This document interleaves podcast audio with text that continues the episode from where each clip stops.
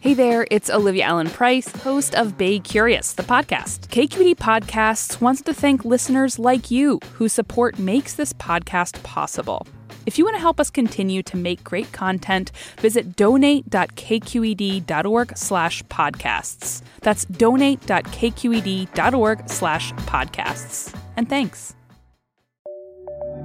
From KQED. An hour north of San Francisco, along the coast of Marin County, down beneath the cliffs, there's a cluster of rustic wooden cabins. They're pretty basic. No electricity, no running water, but they have beautiful views of the Pacific Ocean and a few steps away, a secluded beach. This is the Steep Ravine Campground. For some, staying there is like heaven on earth. But it's tough to get in. Almost impossible. Since 1984, we've been trying to get there a couple times a year. This is Abigail Johnston. One of the things that is terribly annoying to me is that every few months or so, they just love to tell you the greatest camping places in California, and Steep Ravine is right up there at the top. And I have written to Tom Steinstra of the Chronicle at least 3 times saying, please don't discuss it anymore. It's popular enough as it is. She hasn't been able to get a reservation in more than a year. Its popularity is one thing, but as reporter Jessica Placzek explains, it could be something else, something not quite human. Support for Bay Curious comes from Sierra Nevada Brewing Company, committed to brewing things the right way since 1980, because when you're a family-run brewery, there's no other way to do it. Sierra Nevada Brewing Company, still family-owned, operated, and argued over. And be sure to stay tuned through the end of the show so you can play our monthly trivia game for a chance to win some cool prizes. Hi there, I'm Randa Abdel Fattah from Throughline. If you're listening to this podcast, you know that KQED produces exceptional storytelling that keeps you informed, inspired, and entertained. Their podcasts cover issues from your neighborhood to the entire country and everything in between. Support this work today.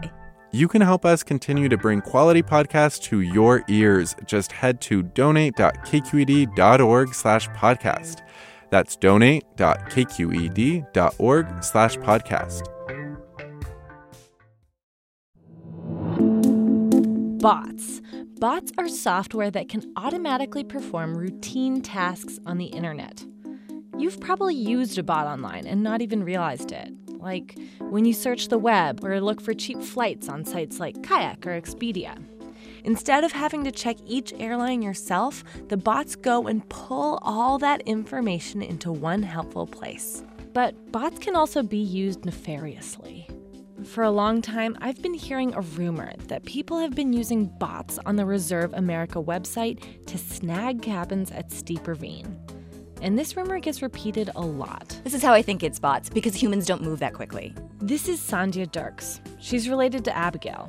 And she's also my coworker. But for the purposes of this story, I am taking off my reporter hat, and I am just basically the ersatz daughter of Abby and Steve. Sandhya has tried to help the Johnstons get a cabin. And before we get any further, let me tell you how you get, or try to get, a cabin. You need to be ready on the first of the month at exactly 8 a.m. when the reservation window opens. Now you've got to deal with Reserve America, a contractor hired by California State Parks. You either have to call and hope the person who picks up is fast at making reservations, or you need to go to the website and make your fingers fly, hitting the refresh button and filling out the forms faster than the next person. So I'll set up 6 tabs, so then I'll go through the tabs and I'll, pick search dates, search dates, search dates, search dates. Search dates. My poor computer's brain is probably dying at this point. They all come back. Those dates aren't available. Those dates aren't available. Those dates aren't available. And that's 15 seconds after 8 a.m. This is to book a cabin 7 months in advance. It seems to me that a highly desirable vacation place by the ocean and a lot of people with access to technological know-how and a mainly online registration process, that if you put those things together, you get bots. We don't know for sure if bots are reserving campsites, but that doesn't mean they're not there. I'm Chris Streeter. Do you program for a living? I do, okay. Yeah. Software engineer. Got it. I met Streeter at home in San Francisco's Mission District. He's showing me a program he wrote a couple weeks ago. Okay, so what are we looking at? So I wanted to get campground reservations for Big Basin. Basically, it involves going to reserveamerica.com. His bot looks for cancellations on the Reserve America website. I made it so that every 15 minutes, it just checks. And if there is a site, it posts a little notification on my Mac that says, hey, there's a site available. Someone said that you should build a bot if you have to do it more than 3 times. Yeah, I think that's totally the engineering way to do it. And that's how I think about it too, is if I have to do this a bunch of times, can I automate it? And Streeter's bot isn't the only one. Bots are also used to get permits at the mecca of all national parks. From soaring cliffs and giant waterfalls to enormous trees and tranquil meadows, Yosemite is a landscape of diversity. Yep, there's a bot for Yosemite. That one also scrapes for availability. The code for this bot is on GitHub, a code-sharing website, which means anyone who finds the code and understands it can use it. But is this legal?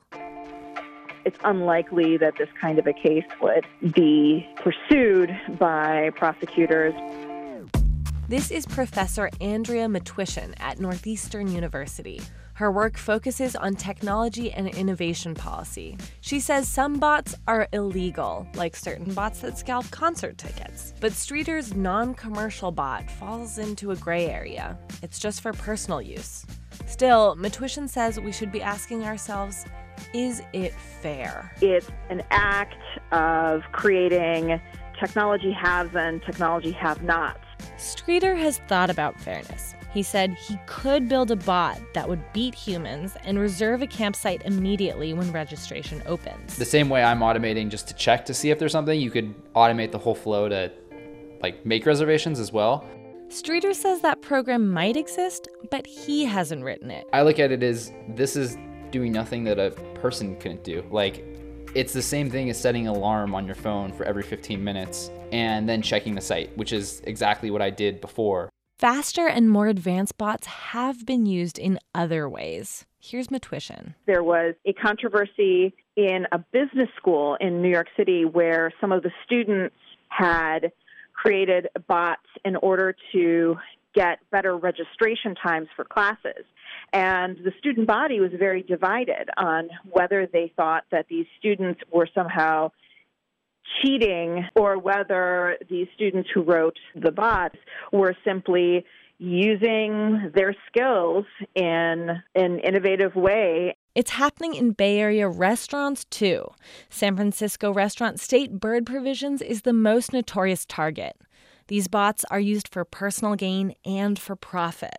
One such company is TableSweep, which scrapes website OpenTable for cancellations at top restaurants and charges customers $5 for each successfully booked reservation. I should note here that the Park Service has found vendors selling reservations. It's illegal, and they shut them down, though it's unclear if vendors used bots. Matwishan believes that there needs to be space for innovation, but if not everyone has the same access to that technology, it raises a lot of questions.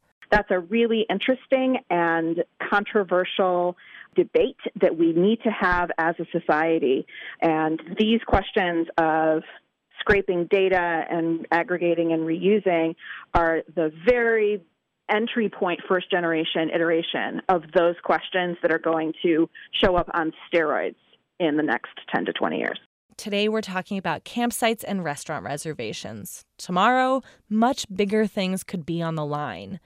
But for now, what can be done to stop the bots? I called and emailed Reserve America asking for comment. Nobody got back to me. I was, however, able to reach Brian Ketterer on his cell phone. I'm the Southern Field Division Chief for California State Parks. Since Reserve America is a contractor for California State Parks, Ketterer is their client. So I called Reserve America, a current reservation system, and they said they have software that screens for bots. They were not aware of any infiltration into our reservation system. He didn't have the details of what kind of anti-bot software Reserve America uses. Having filled out a reservation myself, It seems to me they could beef it up by adding CAPTCHAs, those distorted, pixelated, and wispy letters that you need to copy into a box below. Though even that isn't foolproof. Programmers have gotten around CAPTCHAs by hiring real people to fill them out. The problem could also be addressed from the supply side. The bots were created because there's fierce competition for campsites. The real story is a lack of inventory. 40 million people live in California, and millions more visit as tourists. But Ketterer says the state parks have less than 15,000 campsites and accommodations available for reservation. If you look at those numbers, it's not in your favor. It's like playing the lottery. Over the years, they've seen the number of reservations increase. In just the last year, campsite reservations were up by 9%. And Ketterer says the parks haven't been able to keep up with growing demand. So when's the last time you guys increased inventory? 2005. It was the last campground that we inaugurated or christened. They don't have the budget to open and maintain new sites. Right now, they're just focused on taking care of the campgrounds they do have. One wild thing, Ketterer himself has struggled to get a spot. I have yet to visit Crystal Cove State Park as a visitor, and I would love to do that. I've also tried for Big Sur, and I have yet to get into there, and I've tried for about 5 years. That's crazy. I can't believe you who work for it can't even, get a sweet deal. This is so frustrating, Jessica. And I have to say, if there's no hope for a guy who actually works at the Park Service, there's certainly no hope for me or for you or for our listener, Abigail. And we aren't even talking about the worst case scenario in this story. Do you think that there are people who are out there who are actually reserving campsites using bots? It's definitely possible, but I wasn't able to confirm it. If anyone out there listening has any leads, please send us a message at baycurious@kqed.org. That was reporter Jessica Placzek. And remember, the show doesn't work without you. So head over to baycurious.org and send us your questions. Bay Curious is made in San Francisco at KQED. I'm Olivia Allen Price. Happy trails.